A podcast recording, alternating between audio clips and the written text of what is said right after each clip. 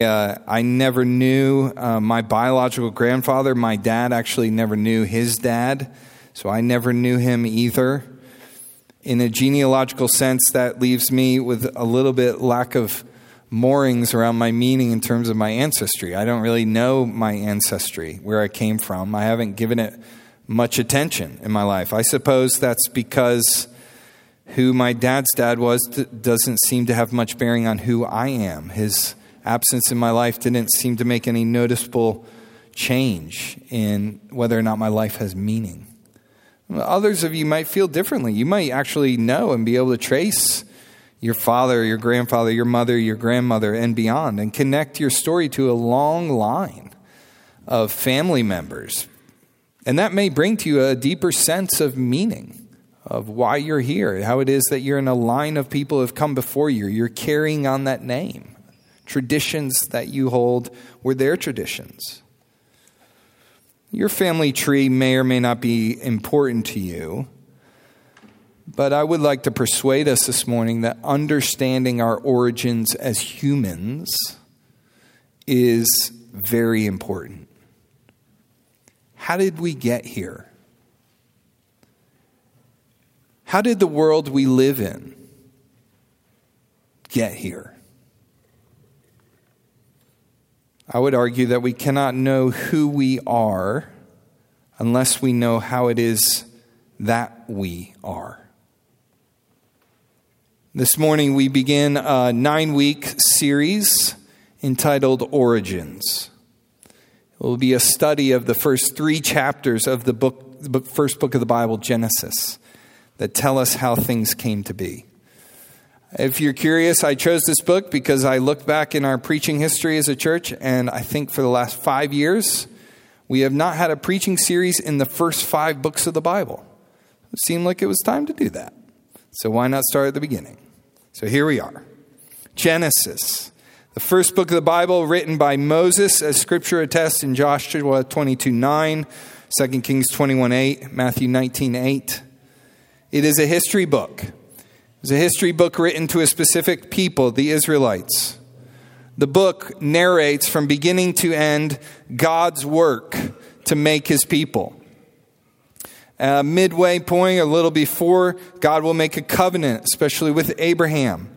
Then with his people Israel. They will get to Egypt. Then there will be an Exodus. Without Genesis for the nation of Israel, a huge gap of knowledge about who they were would have remained. This is vital to them understanding who they are. Genesis as a book is divided in different parts. The first part marked off by the first words that we find in Genesis in the beginning. The rest of the sections start with this phrase These are the generations. So this is the beginning. Genesis 1, after it come all things that happen. This is not just the beginning of this book, this is the beginning of God's entire revealed word, the Bible. And when Moses set out to explain to Israel who they were, this is where God told Moses to start. So we start then at the beginning. And we will look at Genesis 1 verses 1 and 2 together this morning. Let's read those verses now. In the beginning, God created the heavens and the earth.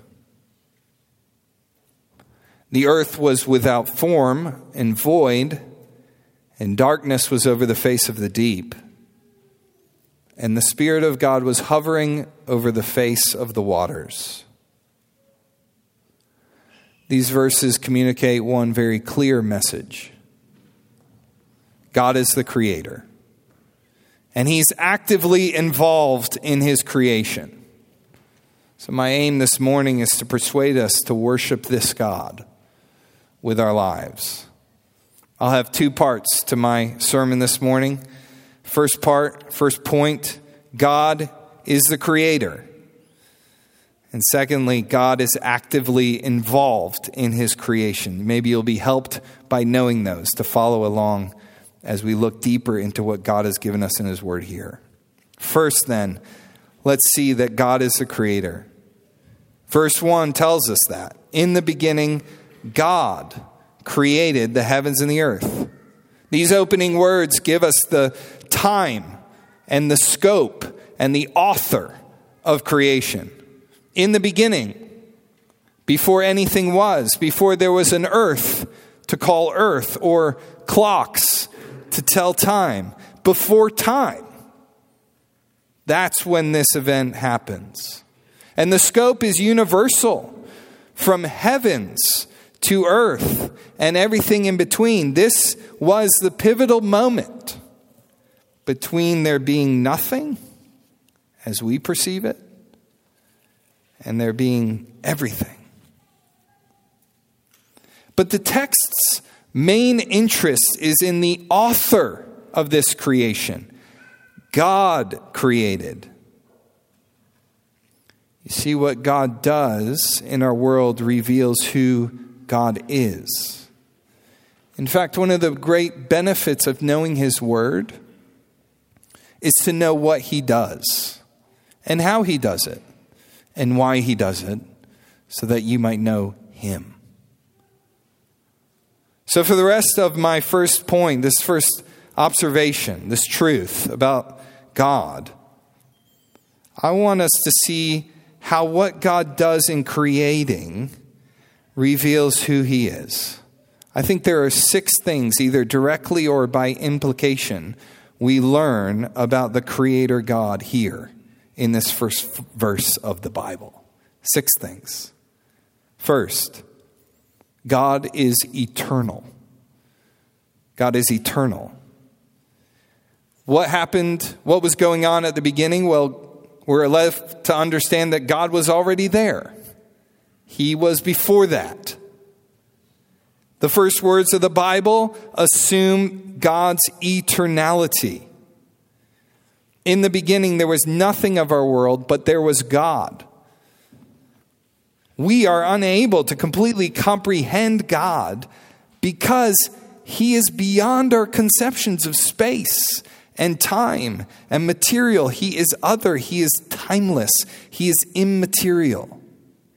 He is outside of what was created.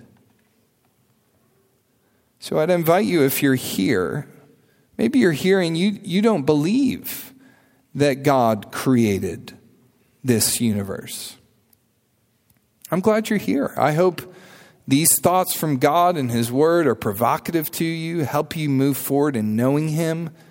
I'm glad you're here and willing to listen to another, another perspective. But for you, I, I wonder if you don't believe God made this world, on what authority do you make that claim? Later in God's word, God actually asks a human being this question, which I'd repeat to us. Where were you, he says, when I laid the foundation of the earth? Were you there, friend, when there was nothing? Could you describe what it was like for there to be nothing? Do you know anyone who was? One of the main advantages of thinking deeply about God's eternality is that it assists us in our appropriate response to Him in humility. God is eternal. We learn that from the beginning of time. Second, we see God is self sufficient, He is independent. If He was there before any of this, then He doesn't need any of this. God doesn't need the food that comes from the ground. God doesn't need the water that falls from the sky. He doesn't need the oxygen of the atmosphere. He doesn't need the plants to recycle carbon dioxide. God could have just as easily been kept on being God. He would have been completely sufficient for himself, satisfied in himself. God doesn't need anything. God is not lonely. He was not lonely. He doesn't need someone to love. Remarkably, though, even though that's all true, he chose to share himself for our sake. Third, we learn that God is powerful. He's powerful. God created this, all of this, out of nothing. He didn't have any materials, He made the materials. Kids, have you ever created anything in the way that God created it at the beginning? Have you ever woken up and come into the kitchen for breakfast and found that your favorite cereal is all gone and you just made a new box of cereal appear out of thin air? Me neither. Now, in a way, we're all able to be creative. We can take materials at a very young age and into adulthood and mold them and shape them. We can take music and arrange it. We can take ideas and express them in original ways on paper or in speech. But that does not make any of us creators. Every time we make or mold something, we have to go into the storage closet of what God has already made to get the basic items needed to be creative in His image.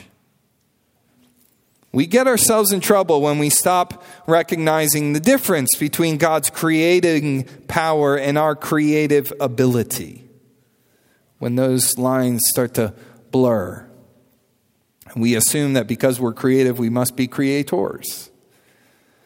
When we do that, we start believing that we or others can do only what God can do. We start believing that politicians can make a new world.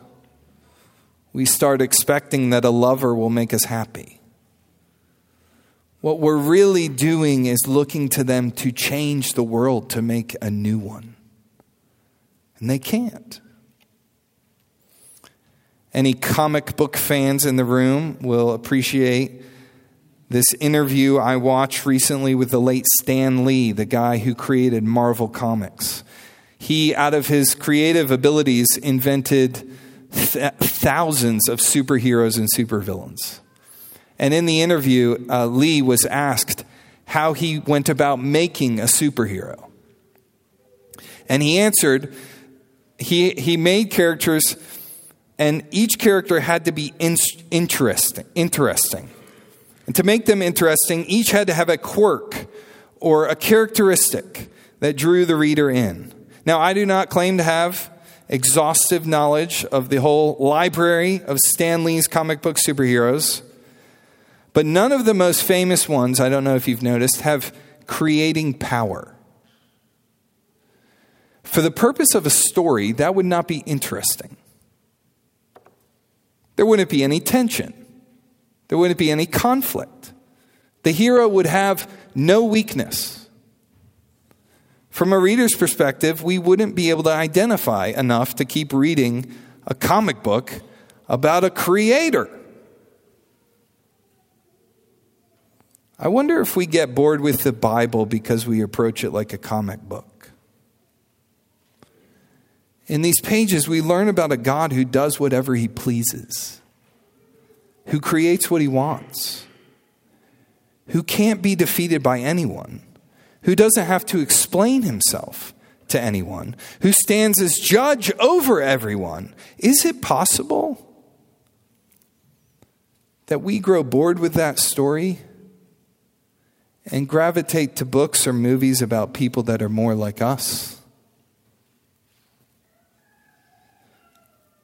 Perhaps we get bored thinking about God because God is not enough like us. But, friend, that's, that is essentially what the Bible tells us God is not like us. This is one of the main things the Bible and the natural world that we inhabit and live in every day communicates to us. God's absolute power will either be something that brings you and me to wonder at Him and to worship Him, or it will drive a wedge between us and Him. You will either welcome his right to do whatever he pleases, or we will wish that we had that power instead. So, are you worshiping God? Or in some way, are you wishing you were him? Fourth, God makes order. God makes order. You notice that the author tells us there was an order at the beginning. Things were formless, it was a void. Earth was without form. And next week we will see God bringing about in detail order out of that. If you were to walk into an abandoned art gallery, no one was in there, but it was filled with exquisite art, everything hanging in its place. All these masterpieces painted and drawn and sculpted. Would you assume someone made that art? Or would you assume that by some chance it all had come to be there on its own? Even though I have not always been a Christian, I have, all, I have always found evolutionary theory as an explanation of our origins to be an empty idea. Chaos does not create order.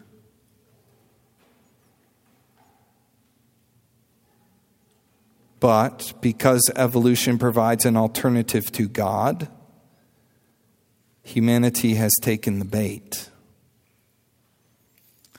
The world's philosophy would have you believe that nothing matters except matter, because that is all there is. But if this material world is everything, do you realize nothing really matters? God gives meaning to the matter he has made. And that's why it matters. So, kids, in your grade school classes, your high school classes, in your college classes, in many of the documentaries you watch on television, in the episodes from National Geographic, and many other ways we get knowledge in our day. You're going to sit through a lot of science classes. You're going to read a lot of books. And science, let me tell you now, is not equipped to yield answers on origins it can only observe what is. If you and I were not there, we will all, all of us, all human beings, will all have to believe some source. So, which is more believable? A God of intelligence and wisdom made you and me, endowed with meaning and purpose out of his good character? Or a chance accident? in which a bunch of nothing with no cause or explanation became the designed and ordered universe. A design presumes a designer. Order began with God because that is who He is, a God of order. And that's why we can love science, because it allows us a window through which to observe the intricacies and complexities of what God has made. It teaches us about Him. And when we look at the world he's made, genius does not even begin to describe his creative abilities. All our creative power comes from him. Everything we do, everything you imagine is derived. Even the craziest sci fi fantasy takes for granted the existence of beings in the universe who communicate with each other. Where did they get that idea? From God. He made all that. There's nothing we have or do that doesn't somehow point back to God. There's nothing that we have or do that doesn't somehow point back to God.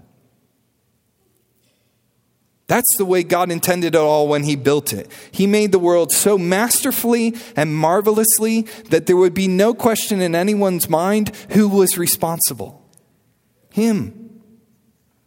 So, what can you notice about God's creation this week that will lead you to praise Him more? Maybe it's the way a sprout seems to magically grow from a seed. Maybe it's the way a ray of the sun thaws snow. Maybe on a night walk, it's the arrangement of the stars in the night sky. Maybe something else. Bringing order is now a way we can reflect God in our lives because He's orderly. So, whether that's you arranging your daily schedule thoughtfully, thinking about how to use your time, helping your kids structure their time, making sense of a bunch of information at work in a way that helps other people understand, teaching people to understand God's world more clearly. All of that is a way we bring order like God. Because God is a God of order, we also honor God through our orderly worship. A way we honor God here in our gatherings is to have an order of worship because God says in 1 Corinthians 14, he is a God not of, he is not a God of confusion but of peace. God creates order. Fifth, God, we learn from creation, is the authority. God is the authority. When our, our kids were younger, they used to play more with blocks. And they would make elaborate structures, build them, and then inevitably, the child who didn't make the thing wanted to be the first one to destroy the thing. As a parent, I was often intervening, explaining that the one who made it gets to decide what happens to it. And that was usually a solution that brought peace. Interesting that that same claim by God leads to war against God in our world. From a cultural perspective, God, even if He is creator, is not allowed to act on His authority as such. There is a prevalent demand that if He exists, He can only be allowed to exist to go along with what humanity wants or expects. Friends, the God who created all things does not ask us for permission. He acts as he pleases. I wonder if you're having a hard time with that this morning. What, what did your heart just do when I said that? Was there a hearty amen just dying to come out of your mouth in response to God made us? He does whatever he pleases. Have you been struggling to understand why God made the world? Are you having a hard time coping with the way things have turned out in your own life? Do you find yourself thinking, why did God make me the way I am?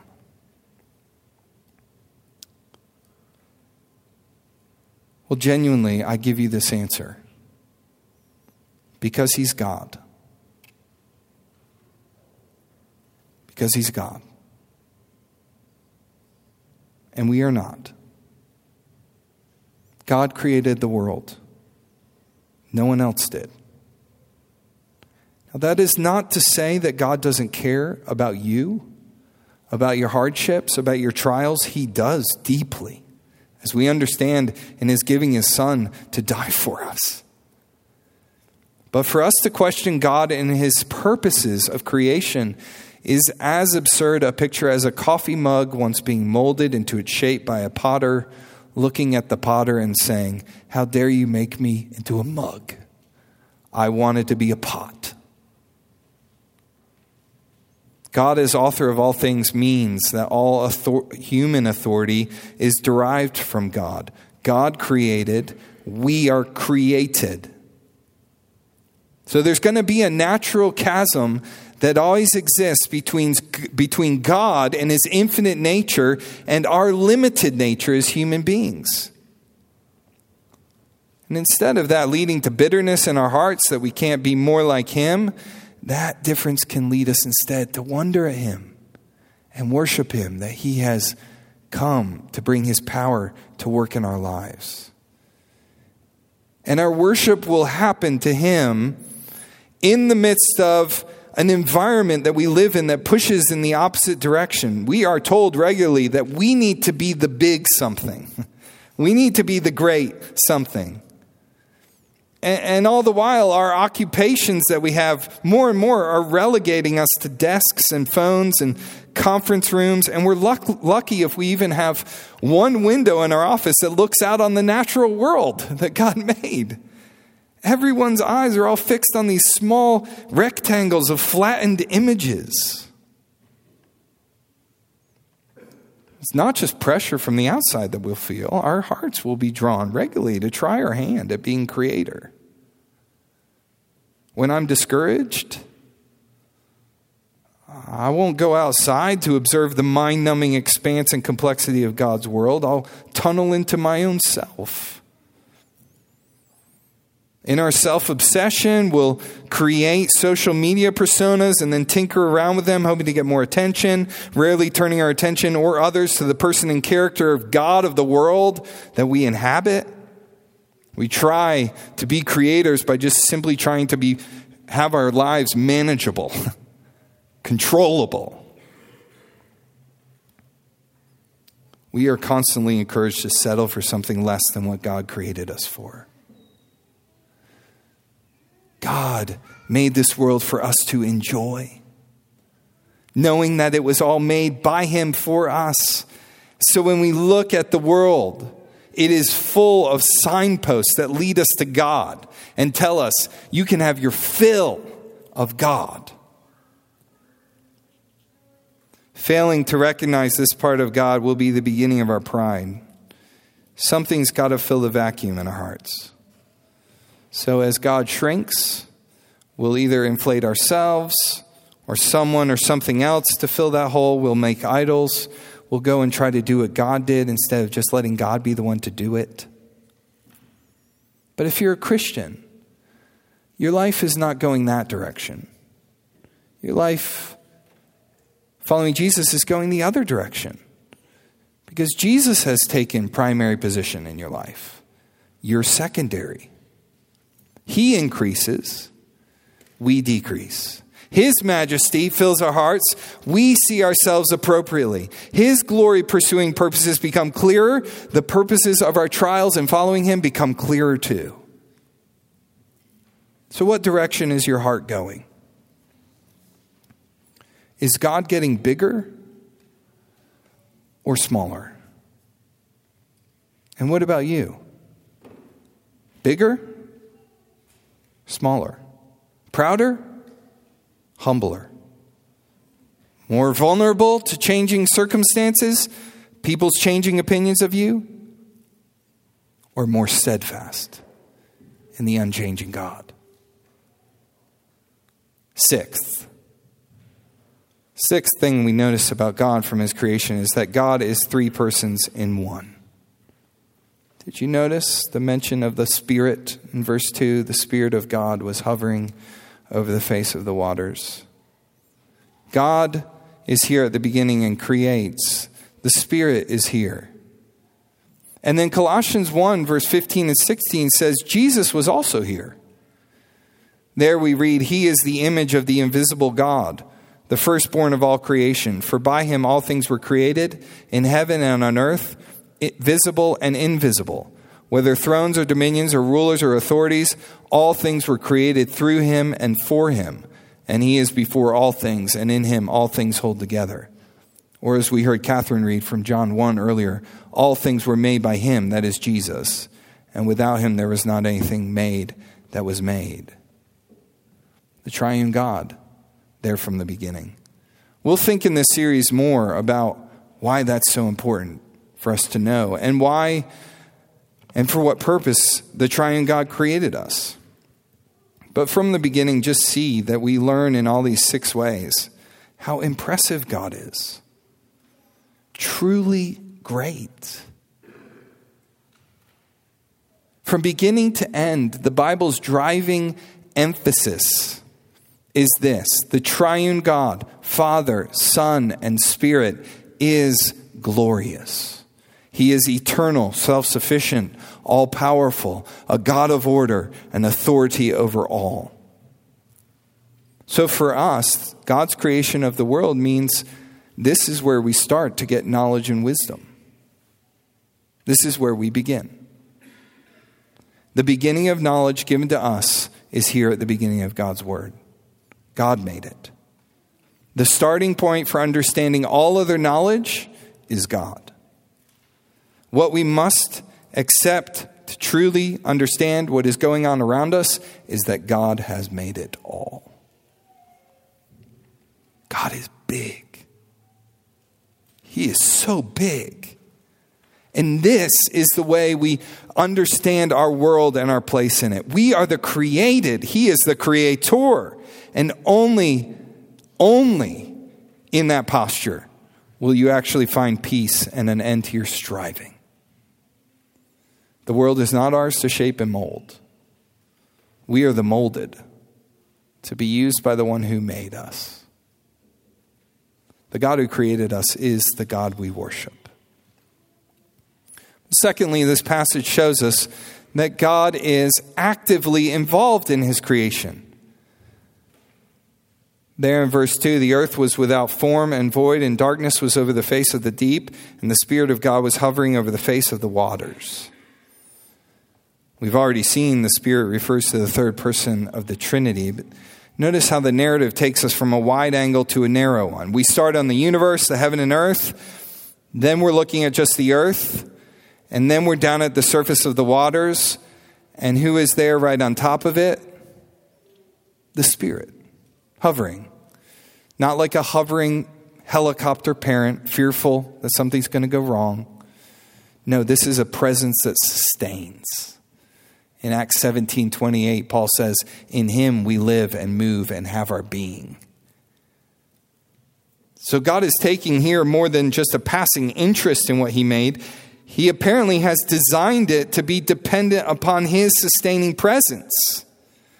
The world, if it's to go forward, is integrally connected to God's sustaining power, making it move forward.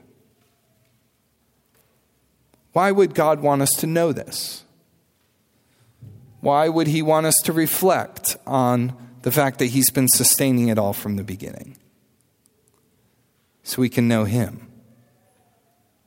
Your dependency, your felt needs, your known limitations, all those things God has made in you to help you to know Him. He's not a God who creates and shrugs off all responsibility. He is not an impotent God who creates and nervously waits to see if his creation will wreck what he made. He is a personal and powerful God He's intimately involved. Relationship is central to who he is. Seeing God this close to what he made encourages us that we can trust him, as Quinn encouraged us last week, that he can be trusted to take care of the things he created. That includes us, it includes you in your life. If he feeds the, the sparrow, he's going to feed us. If he clothes the lily, he will clothe you. The world is turning today because God has never removed his sustaining presence from the world he made. But he did remove his presence from the people he made. That's important for you to know. As we'll see in the next few weeks, him removing himself and his presence from us was the consequence of our sin, man's disobedience. When mankind denied God as supreme creator, all creation broke. Now, the world continues to be sustained by his common grace, but we are now separated from God eternally and separated from the life he gives.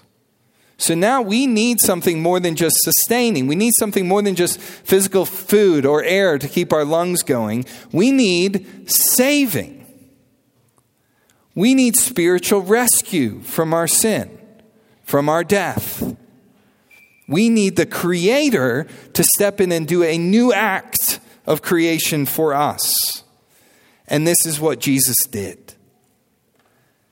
It's what John 1 that we read reminds us. In the beginning, the new beginning, not this beginning, but the new beginning when Jesus Christ, the Son of God, stepped onto earth, he started a new creation where he would not just make a physical world, but he would remake a spiritual people from the inside out. He would make us to be new, free of sin, free of the damage of sin, free of the curse of sin, free of the bondage of Satan, free from the threat of death. This is what Jesus stepped in to create anew in us.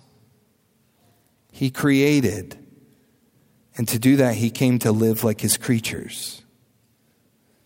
When we see Jesus baptized, creation gets kind of replayed. Here's a new man created who God loves. Here's the one with whom God's Spirit lives. Not, not one over whom the Spirit hovers, but one the Spirit rests on. Here he is on earth to bring back God's presence to us. And then we watch him minister in this Spirit, one with God. And then we watch him die and rise and ascend so that, that the same Spirit can be given to us in salvation. Through saving sinners, God fulfills his original creation purposes fully. Not just hovering over us like the Spirit on the waters, not even just living with us like Adam in the garden, but living now in us and us in Him. And as a Christian, as a church, even as we celebrate the Lord's Supper in a moment, we now look forward to the day when God is going to come back and live with his people. The first thing he'll do when he comes back, 2 Peter says, is he will unmake the world. 2 Peter 3 5 to 7 says, the, heaven, the heavens existed long ago. The earth was formed out of water and through water by the word of God and that by means of these the world that then existed was deluged with water and perished. But by the same word, the heavens and earth that now exist are stored up for fire, being kept until the day of judgment and destruction of the ungodly. With the word, God will unmake what he made with the word. What a terrible day that will be for all outside of Christ.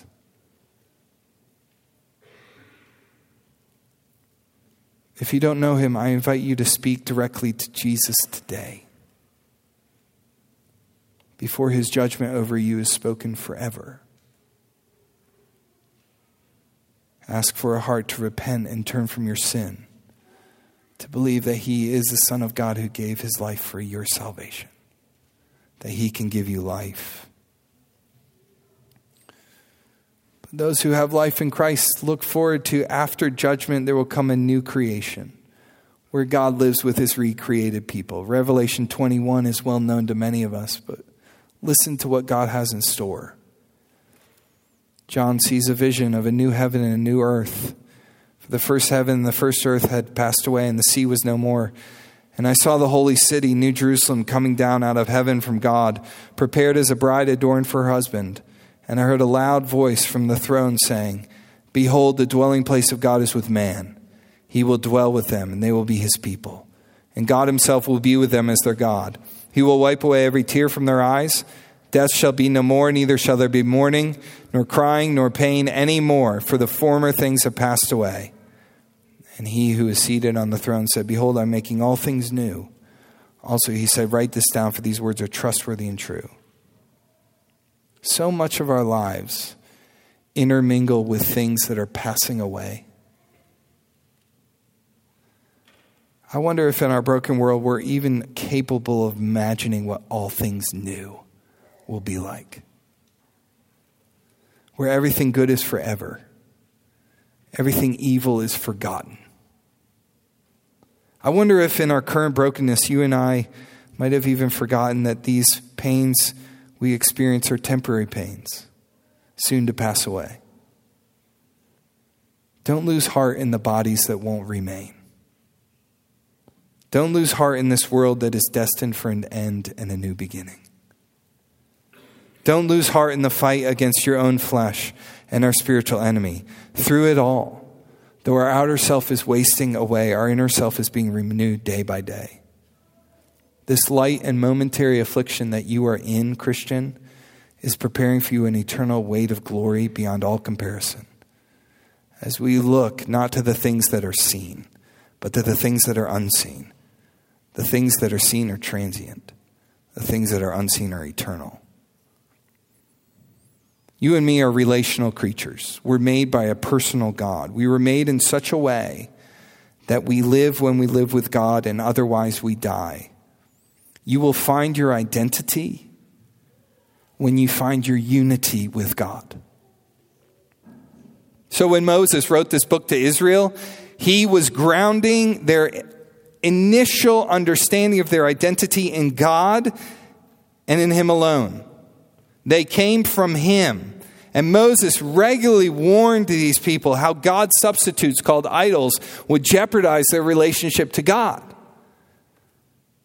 We, as the church, are created and saved by God. We too place our identity in God alone. We come from Him. We are created and recreated by Him. We have no life apart from Him. All our life is defined by Him. So we are a pro God, anti idol church which means we're going, we're going to want to know what's going on in each other's hearts because that's where the idols tend to live.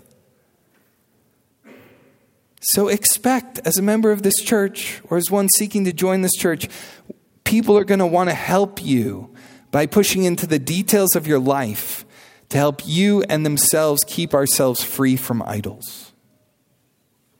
This is an accountability we all need. This is a reason to join our church. This is a reason to come learn about how to do that in our membership class tonight.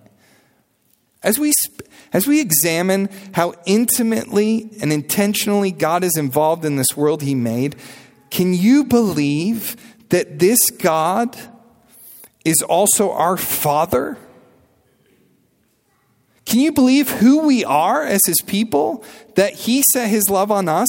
That He did all of this and put this into action and considered this and thought about it and ordained it all before any of us ever walked to Him in repentance. The wonder of God's love is that He set His love on us even before He created us, so that by the time we were made and then we sinned, He was already on His way to take away our sin and give us life. That's amazing. And it reminds us that we need Him so badly. We need Him to be everything for us. The seemingly infinite expanse of our universe depends on one on God. Aren't you glad He's God and we are not? Our abilities, our weaknesses, our limitations are not what the future is resting on. God takes care of that. We can rest our biggest problems in our Creator and in our Savior. If you have not done that, hand over your cares of this week to His control. Hand over your sins to His cross. You will be glad that you did. Dependence is our worship. I said at the beginning of the sermon that we cannot know who we are unless we know how it is that we are. I pray if you didn't know it already, that you're persuaded this morning by His Spirit and Word that God created you. You must know that in order to know that your life has meaning. In our economy, scarcity drives up value. The less of something, the more valuable. And then those who have the scarce thing are viewed higher than everyone else. You get the limited edition thing, you are cooler than those who didn't. You know someone famous, you become someone famous, and you are more important.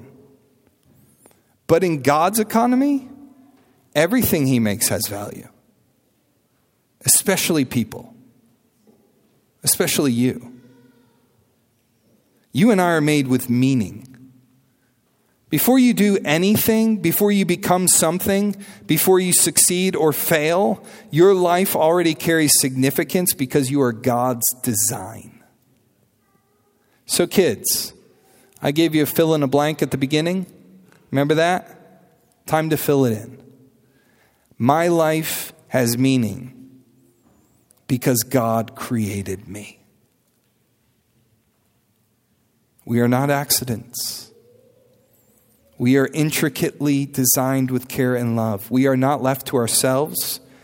God maintains his presence with us. This infuses any circumstance with hope. We are signposts pointing back to our glorious God. So let's finish our time. Let me conclude. In the beginning, there was God. Unlike everything else we'll study in this study in Genesis 1 through 3, He is a God without origin, but He originates all things. We'll look forward to continuing to trace our origins back to Him. But from Genesis 1 1 and 2, we understand that God is your creator and your sustainer. All that is left is to make sure that He is also your Savior. Let's pray.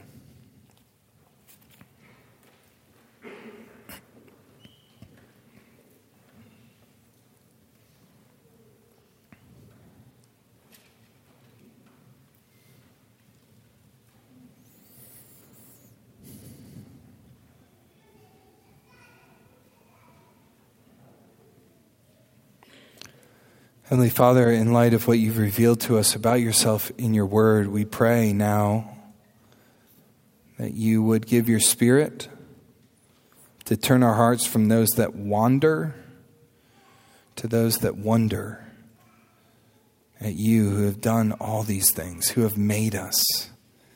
Not only created us and the world we live in, but you have sent your Son to remake us, to recreate us, and you have plans to make us new.